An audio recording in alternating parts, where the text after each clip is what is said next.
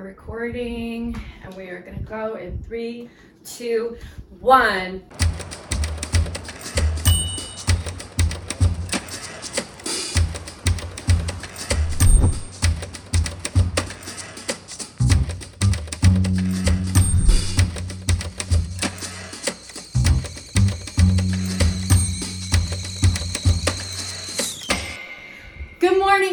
Hello, and welcome to another episode of Tea with Abby. This is episode number 7 of season 2, and today we are featuring Bree Crookshank from Radical Girl Gang. Good morning, welcome Bree. Hi. Cheers. Cheers. So I'm coming at you from my bedroom, which is where I've been recording the latest quarantine episodes. Where are you this morning? I am in my office right now, and I'm kind of work on the top with this sweater, and then like basically pajamas on the bottom with my fuzzy socks and slippers. That's amazing. Yeah. And I think I spot some work items behind you. Yeah, these are some of our, just a little bit of our product. Cool. So you are the founder and CEO of Radical Girl Gang, which is a brand that I have just seen take Austin by storm, and I'm so excited to finally have the opportunity to sit with you today. And you know, the circumstances of when I'm normally sitting with women identifying founders don't always involve a pandemic. right, that thing.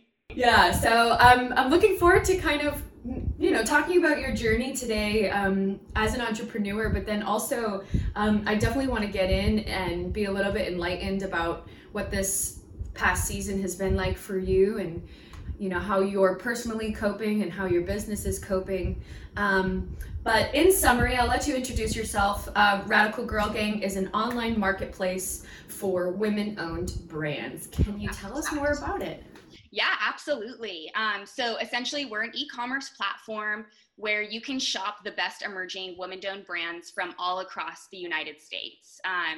So we make it super easy for customers to invest in women-owned businesses, and every purchase on our platform directly supports the women entrepreneurs who are behind these incredible brands. So what I'm really passionate about is shifting power dynamics in society. And I know that one of the most important ways for us to do that is by empowering women in business. With my background in corporate America, I worked at Nike and Outdoor Voices. So I've got a lot of experience with kind of just the branding side of things. So we help our brands break through the noise. They're all early stage. So we really are able to be there from an early point where we can make a big impact for them. So yeah. Amazing. Where did this idea to start a business come from? I know you said you've obviously worked in retail and for some pretty awesome empowering brands, but how did this get started for you? So I started Radical Girl Gang originally as a side hustle, and I launched it as a clothing brand that really played at the intersection of fashion and feminism. Eventually, I left my full-time job to pursue building the business full-time. But during that journey, I had been really focused on how I wanted to grow and expand the business. And I realized that from the last year that I had spent building it, that what I'm really passionate about is community building. And I also realized that there was a really big gap in actually providing a space where people can shop women-owned brands very easily. And so that's kind of the gap that Radical Girl Gang came to fill. And then this past November, we expanded to launch the marketplace, and yeah, we've been growing ever since, introducing new brands every month, and it's been really exciting to see it grow and flourish here in Austin and beyond. Oh, that's wonderful. What was the signal for you that it was time to leave your full-time job and take this from a side hustle to your That's such a good question. I think for me it was, so I had been kind of like moving up in this company, and I had actually been offered an opportunity to basically like take on more responsibility and kind of continue that trajectory within this company. Mm-hmm. And I remember hearing about this opportunity. And the reason I put it in quotes is because what's an opportunity for one person might not be an opportunity for another person. And I remember being in that situation and just feeling so sad, because I was like, you know, of course I'm going to do this. It just makes sense for my career. But I was sad also because deep down, I really wanted to move forward with Radical Girl Gang, but I just didn't have the total confidence in myself to pursue that path singularly. Yeah, so it was really a personal decision. I just spent a couple days reflecting on it after I was in this particular situation. And I realized that what I really wanted to do was quit my job, and I wanted to go full time and follow my vision with total and complete conviction. And so that's what I did. And I have never looked back, and it was the best decision I've ever made. Woo! Yeah. Yeah. I think that's probably the hardest part that keeps people from pursuing the thing that's on their heart, is that yes. They're like half confident in their ability, when it's like, you just really have to go for it with 110% conviction. Right. And I think, I don't know, for me personally, I'm naturally pretty risk averse. So, I mean, I had already, I had taken a big risk of already starting my business and doing the side hustle and growing it. But for me, it was so scary thinking about literally letting go of all of the security I had in my life. 401k, stability, salary, all of these things. And those are huge factors.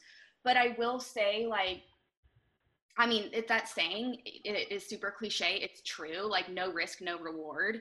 I feel for me, that first step was really hard to take, but it does get easier to kind of to take risks, but to take strategic risks, and you are going to be okay.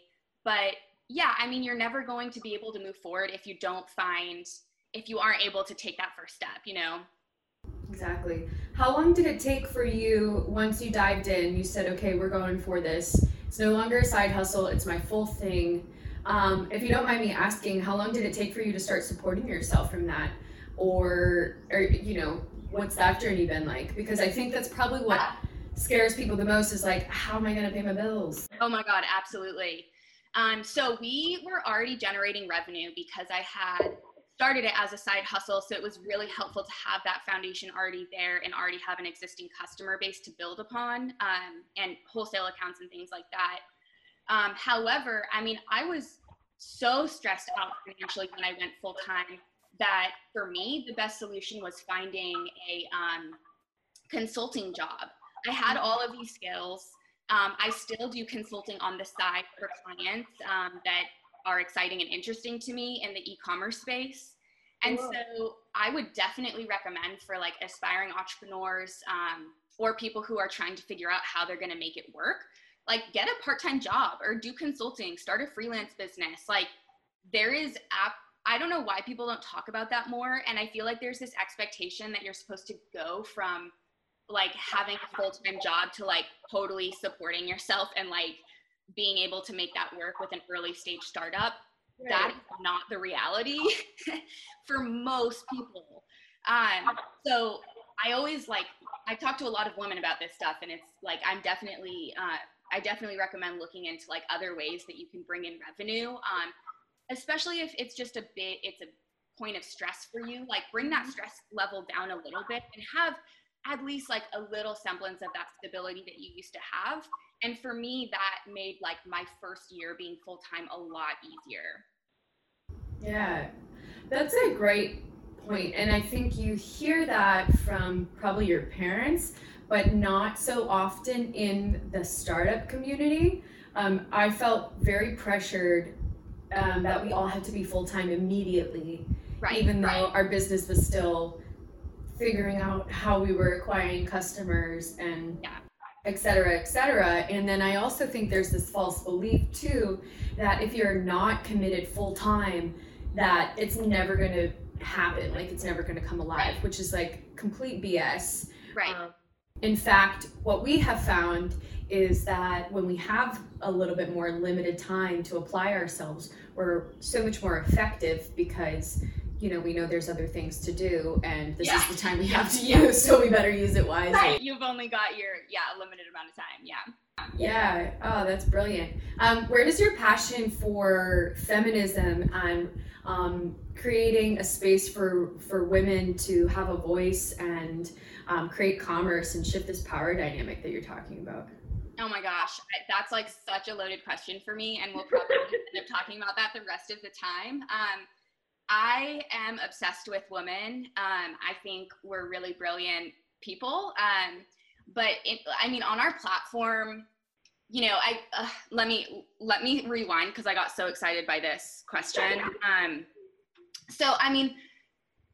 For women entrepreneurs on our platform, I'm really passionate about this because I believe that women entrepreneurs are the future. And I think that women entrepreneurs hold a lot of the answers to a lot of the problems that we're facing as a society, and they need to be supported in order to bring their work and their vision into the world. So I think there's just a tremendous amount of potential in women entrepreneurs, in terms of the way that we think, the products we make, the way that we lead in the world. And I want to see that realized. And when it comes to women in business and men in business, those playing fields are unequal inherently. The world has been built by men and for men for a long time. And so it just makes sense that women deserve and need to have their own types of ecosystems that are made by and for women. And so that's what Radical Girl Gang is doing. I think also when it comes down to the products that we're using on a daily basis, it's really important that women are empowered to make those products. My mug is actually from one of our first brands, and I have tons of products from our women-owned brands in my office. You'll find when you're in this space that women do create things differently. We make things, we have different perspectives, different life experiences, and that comes through in the product. And it's really, really important that there is a space for that and that we are engaging with and investing in the women who are, trying to move forward with these businesses. I have a two-part question now. What kinds of women do you have in your life to support you? And what kinds of allies in terms of men have you found support, both you and Radical Girl Gang? Like, what has that dynamic kind of been like for you?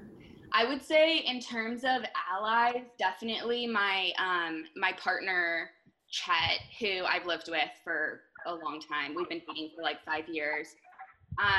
He's been an incredible ally for me and has been someone there since day one that has just told me, you have a vision, keep going and keep pursuing it. And him and I have gone from me being corporate Bree to me being startup Bree within like a small period of time. So him being able to like flex with me through those times has just really empowered me to be able to build this and to have like this incredible supportive force behind me the entire time. And then what was the other part of your question? I'm just curious as to what kind of women you have around you that inspire you. Oh my God, literally every woman entrepreneur I know, including women like you. I'm so inspired by women who are making shit happen. And I feel super lucky to be surrounded by women entrepreneurs literally every day because that's my job. And those are the women that I'm inspired by because they are bringing their vision to fruition because they know that they're supposed to and that this is important work to them. Obviously, you know how hard this hustle is. And so I have tremendous respect for women in this space. And really it's women like you and like the other female founders that I'm surrounded by, either the ones that we're supporting on Radical Girl Gang or just the other ones in the Austin ecosystem that inspire me on a daily basis and give me that fuel to keep going. Totally. So I know you took your business into, was it technically an accelerator or an incubator? It was an accelerator. Yeah, Founder Institute. Cool. And we're in accelerator right now. The concept for Tea with Abby came from walking into this brand new, very tech heavy, fintech and health tech space.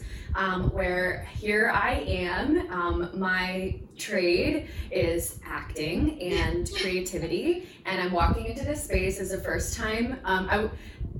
My co-founder Georgina recently shifted my mind frame when we're about to launch a new website, and so we were writing up little bios and stuff, and I had put first-time entrepreneur, and she's like, "You're not a first-time entrepreneur. You were like running your own career for like 7 years before this. You might be a first-time startup entrepreneur, but like don't sell yourself short." And I was like, "Oh, thank you, Georgie." Yeah. But first-time startup entrepreneur walking into this accelerator was, to say the least, so overwhelming. And so this podcast came from knowing that we had this resource. I felt kind of like a little bit of an anomaly and wanted to connect with other women who might be in the same boat as first-timers, women in very male-dominated spaces or industries and whatnot.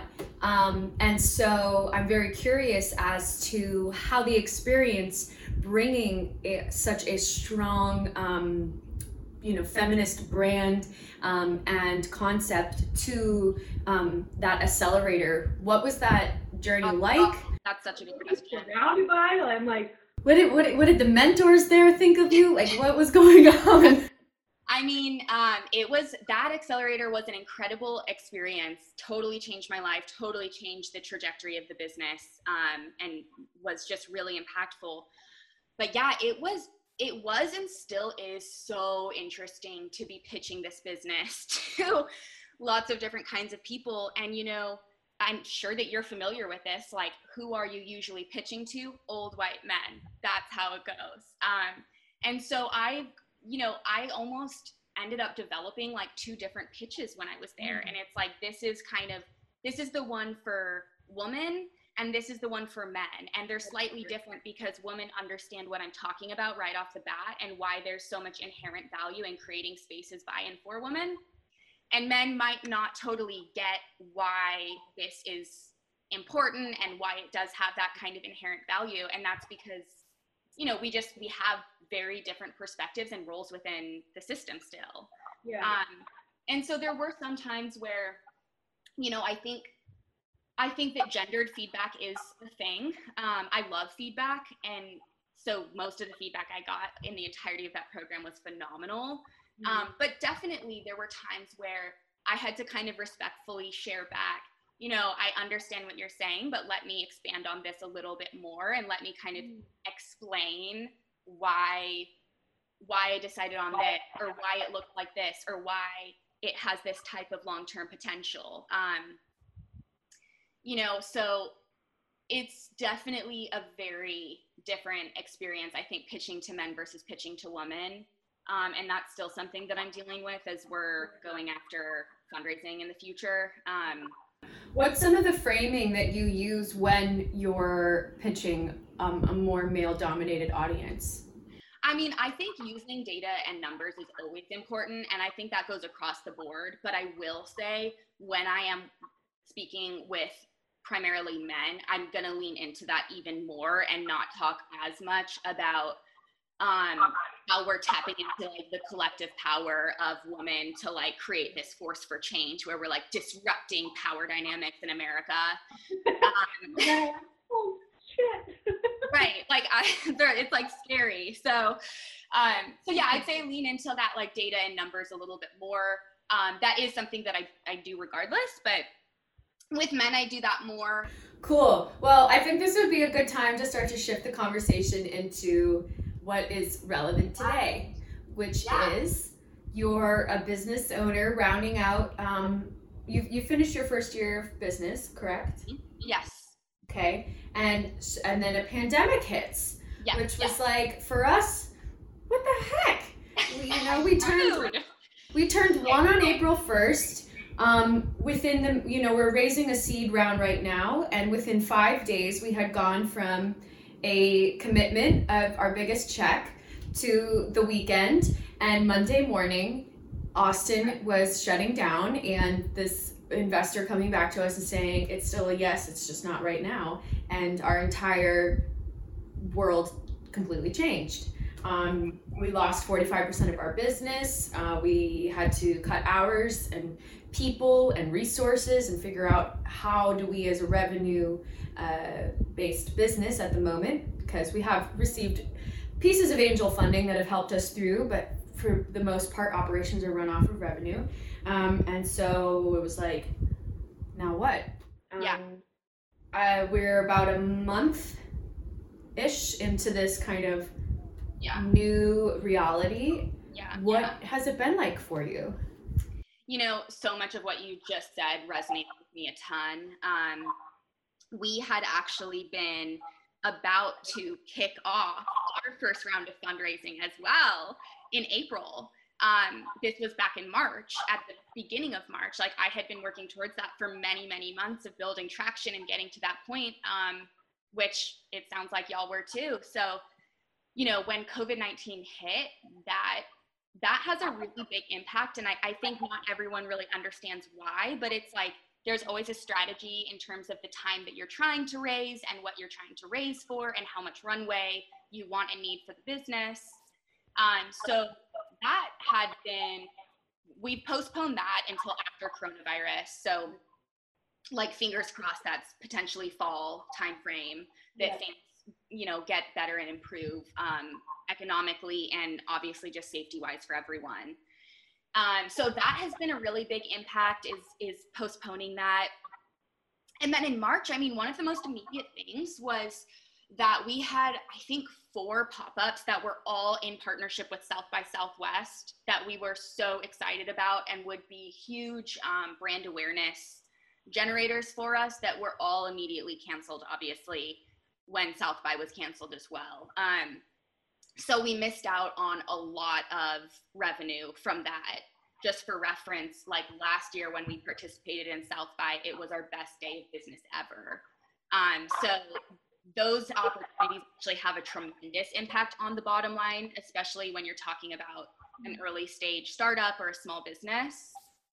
And then beyond that, like, I'm really, really grateful that we're digitally native. So we have been poised really well for this, and thank God for that. But I mean, that being said, a lot of our brands are struggling. And so for me as the CEO and founder, it's really been about helping to educate people about how small businesses are being impacted and trying to motivate them, if they're able, to continue investing in women-owned businesses during this, because now is such an important time to be doing that. Because a lot of our brands are being adversely affected by this and really experiencing the fallout of COVID-19. Yeah, you know, I didn't even think of that. Of course, your marketplace is entirely full of small businesses, and it's just been the most confusing few weeks for small businesses to navigate the funding that's available and the applications and the emergency loans, and it's like, how the heck do you keep going? On top of that, like, you're trying to pay your rent. And I mean, a lot of our brands are doing it part-time, and they have other jobs that supplement their income, like what we were talking about, which again, highly recommend. But a lot of them have, you know, lost those jobs or been furloughed, then relying on their business as their sole source of income, which is a huge transition for a lot of people. But then there's also things like production delays, where we can't like source or make anything right now because no one's working. And nothing's available. Everything's stocked out everywhere. So I think our brands are struggling. And I always think that it's very critical to invest in women entrepreneurs and to support them. But I think right now it's even more important, because we need them to get through this period of time so they can continue to flourish and grow and thrive as business owners. So it's been a lot for sure. What are some of the ways that you feel as consumers we can support small business owners right now? That's such a good question. I mean, there are honestly so many ways. Some of the free ways that literally anyone can do is talk about small businesses you like or brands you like with your friends. Like, send them a website you like or tag them in a post on Instagram. Just helping to spread the word and helping to drive that brand awareness actually is very impactful. Other things that you can do for free are things like sharing Instagram posts, social media posts you like from brands, or like commenting on them to help boost them up in the algorithm. But obviously, another great way is to buy their shit. I mean, truly, like, people are using, you know, with small businesses, like, that money is going to the business and their rent. So if you're in a position where you're able to do that, even if it is a $5, like a sticker pack, that makes it sense. Literally every purchase does. So I think just having that lens on when you are shopping, if you're looking for something new, you know, trying to be cognizant of where you're putting your money towards is a really, it's a really important thing for consumers to think about right now. Because yeah, it just goes back to like, the way that we shop is a reflection of our values and what we value in the world. And the way that we shop directly builds the world that we're in, because that's what we are saying. Here's my vote. I want you to continue to flourish, and I'm giving you my money. So I would say if you're in a position where you can choose between Amazon and a small business, go and support that small business, even if it's a couple more dollars for shipping or something like that, because you're going to be giving this small business your money rather than like a giant corporate machine. No offense to Amazon, but that's my 2 cents. No, I mean, that feels really emotional, because it's just, there's so much power in how we spend our money. Yes. And I think a lot of people prioritize convenience and what's easy over knowing yes. that they can directly impact what tomorrow might look like through the way they spend their money. Yes, exactly. And I think the mass majority of people forget that. They've been kind of, you know, washed a little bit to... Absolutely. You think it's just your vote every 4 years that yeah. you contribute. It goes yeah. so much beyond that. It goes so far beyond that. Businesses, by and large, really do shape our society. And yeah, I mean, I really do look at the way that I spend my money as a vote that I'm able to cast every single day, which is actually really awesome that I'm able to do that. And it does make a difference. And I know that firsthand because I have been building this business and bootstrapping it for over a year. So, I mean, I'm really passionate about this because I realize how much, you know, just getting an order from someone, what a tremendous impact that can have. And I wouldn't be here today if I didn't have people actively voting for me to be able to move forward with my vision. So, you know, and then look at what I'm able to build now is something that's able to amplify other women. So, yeah, vote with your dollars when you can, and be conscious about where you're investing your money and look at it as an investment. Especially now more than ever before. Yeah. It's tough too, because obviously, like, you know, a lot of people are struggling right now and not in a position where they can do that. And I think that's where like those kind of easy, free, super accessible ways to still like engage and support brands come into play also. Yeah. That's beautiful. I'm so thrilled that the timing of what you have built feels so appropriate for right now, that like, yes, it's a really rough situation, but like how fortunate that you have this, like you said, digitally native platform that supports small businesses, that supports women-owned businesses. And these are the messages that need to be driven home right now. Yeah. I have another question for you, non-COVID related, and this is so I can learn a little bit, but what I have learned in the last probably like decade, but more specifically like 8 years of my life, was about feminism, right? So I grew up in a very, what I would call a radical place, but these words, these phrases weren't ever brought up to me. I was just brought up in a very culturally rich area in Massachusetts with two pretty woke parents. That's awesome. We lived our lives. We had Black friends. We had Puerto Rican friends. We had Brazilian friends. My parents took us to lots of cool music and art. It was great. And it wasn't until later after college and actually moving down to Austin that I started to learn about feminism and truly what that word meant, not just female power, but more of this equal balance. Yeah. And then since coming down to Austin, also being exposed to what intersectional feminism meant. Yes. And, learning about that for the first time, which was absolutely eye-opening to me. Yes. And I have been on a mission to kind of learn more, how do I, as a white woman, create space or a platform, or just be able to be a little bit more vocal and educative about other kinds of women who are not like me. And from your opinion, this is kind of a long-winded way of asking this question, how do you suggest, as a white woman, or how do you, as a white woman business owner on your platform, support women of color and underrepresented women? I think that's such an important question, and kudos to you for asking it, because I think those questions are really difficult to ask and they're kind of intimidating and uncomfortable. So literally the first step is like, you're gonna feel uncomfortable talking about it and like dealing with it. And honestly, the best answer, you know, couldn't come from me because I'm not a woman of color, but I will share some of my perspective on it. But yeah, I mean, even I look at most of the spaces that I'm in, and while it's really exciting to see a lot of women, oftentimes it's a lot of white women, and that is a problem.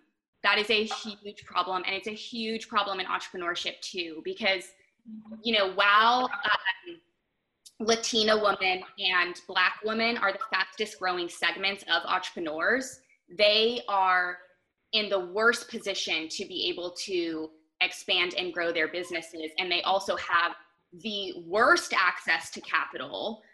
It's absolutely terrible, the data in terms of the amount of venture capital funding that goes towards Latina-owned and Black woman-owned businesses. So there's a lot of work to be done. What's great about Radical Girl Gang is that since I get to build it, I can just say like, fuck the system, and we're going to basically build it from the ground up how we want.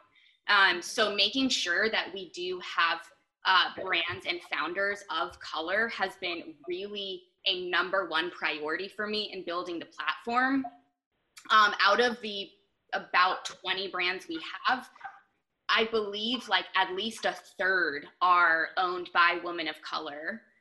We do have more Latina owned businesses on our platform versus Black woman owned businesses, but that hasn't been for lack of trying. I'm actively working on that right now, actually, because it's a gigantic gap for us. Mm-hmm. Like, that's a problem. And I don't have an issue saying, yeah, that's something that I'm actively working on. So I think that's part of it too, is like, be an ally by like looking at your team, look at your relationships, look at your business and how it needs to be truly diverse and inclusive.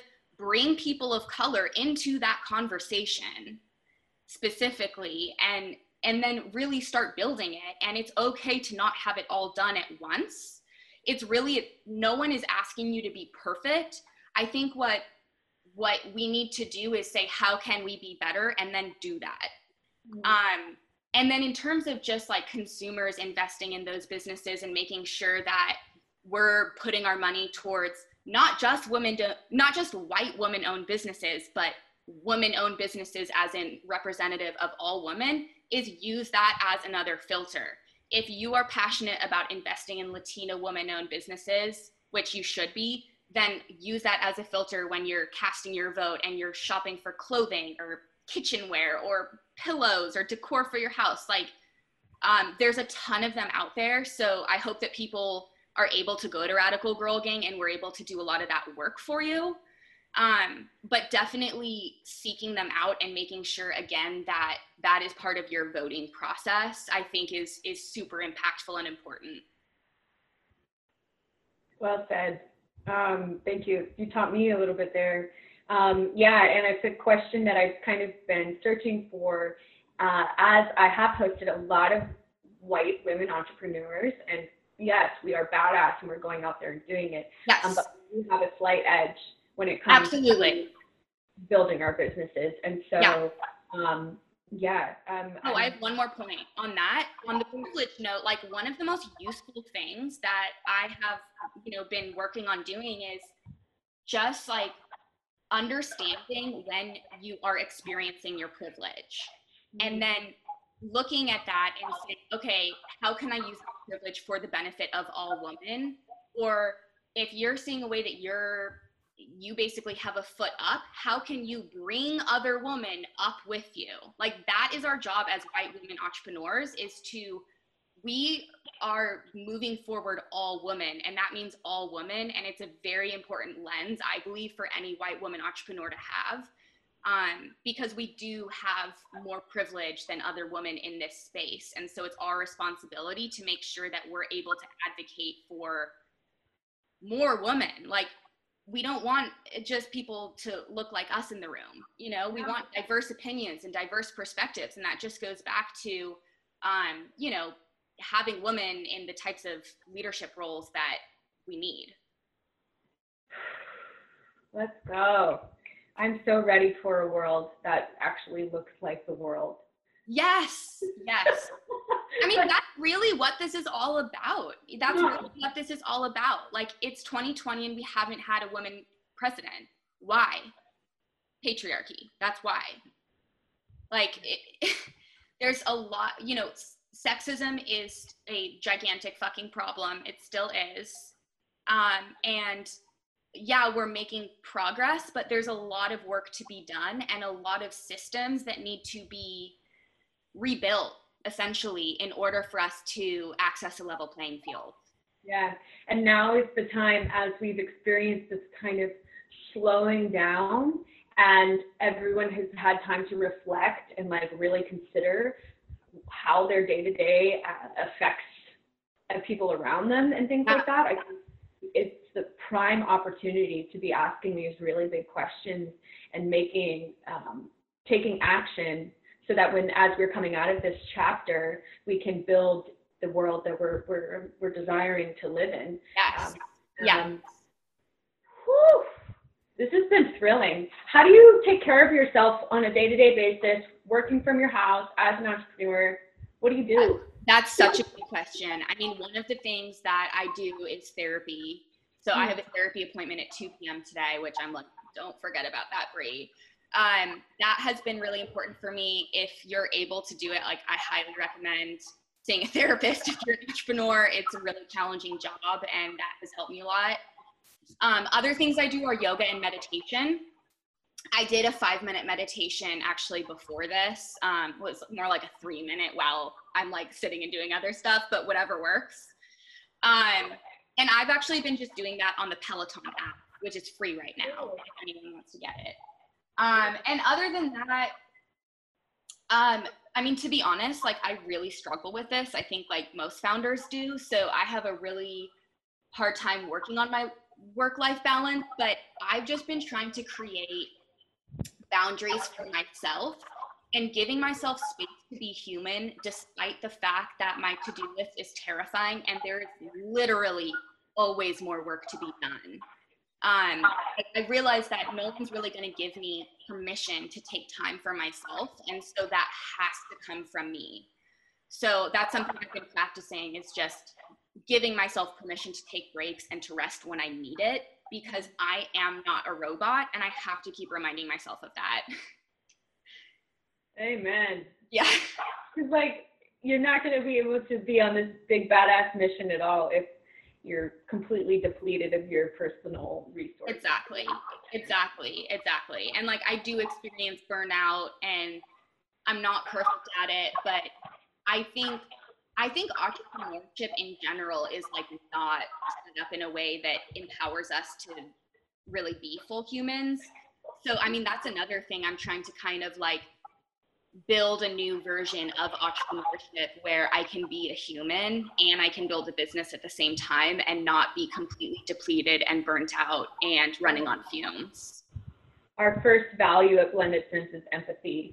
And it's based off of this idea that we should all be able to show up to the table with our full hearts, saying how we feel, it's a good day, it's a bad day, yeah. I'm mentally well, I'm going to take the afternoon off, I have a therapy appointment, I'm sad, I just cried before this meeting. Like, we want to create a space where you can do that. And I think that comes from having two female founders, yes.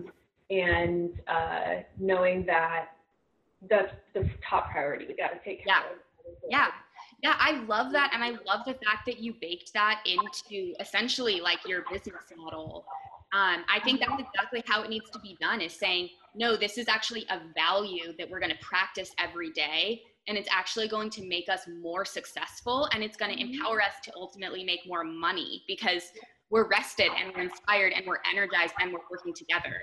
It's the first thing we share with people who we're considering coming in to invest or partner with, like, these are our values, what are yours? Because we're not going to settle for anything less. I love that. Yeah, it's been awesome. Kind of going from knowing that these are our values and then to like practicing them every day, to then being really confident to state them very boldly in all of our conversations, and watching how powerful that is when we are in investment conversations, and what kind of shift those values comes from. Yes, where it's like, it's okay to be human. Yeah, and you're giving people permission to be their full selves. I think that that's really, really cool that y'all are doing that, and I think it makes a huge difference. Yeah, last week we had a conversation, and Georgina kind of wrapped it up with this, you know, this big question, and I saw the investors sort of like, slight little shift in his tone, and he said, well, you know, here's my personal value system, and you know, I want to be the best father I can be to my daughters and the husband I can be. And I was like, that made me feel to see some real real in there, you know. It's certain. And that is so often taken out of those conversations, so that's really refreshing. Oh, right. I'm like, cool. So now is the part in the show where I ask my guests to share their statement sip. Ooh. Is a mantra, a quote, a saying, something that you try to remind yourself by, whether you succeed or not, it doesn't matter. Yeah. Because I know sometimes it's hard. But do you have something for us today? I do. Mine is bend the universe. Woo! Okay. This is how we do it. You're going to take your cup. We're going to say it together to the camera. Okay. And then we cheers and take a sip. Okay. Okay, ready? Yes. 1, 2, 3. Bend the universe. Cheers. Cheers. Ooh, and that is the tea. Love it. So much, Bree, for joining me this morning in your red hat. It was phenomenal to get the chance to be honest and open with you, and I'm so grateful for how much you shared and how transparent you are. So, thank you. Thank you. Thanks, Abby. It was so fun. Thanks so much for watching Tea with Abby. Be sure to click subscribe and smack that like button so you can stay tuned. Smack that like button. See that like button? Smack it. Thanks so much for watching an episode of Tea with Abby. Be sure to click subscribe and smack that like button so you can stay tuned with new episodes all year long. And if you want to learn more about Blended Sense, visit us at our website, www.blendedsense.com, or follow us on social @BlendedSense or @BlendedSense.io. See you next week.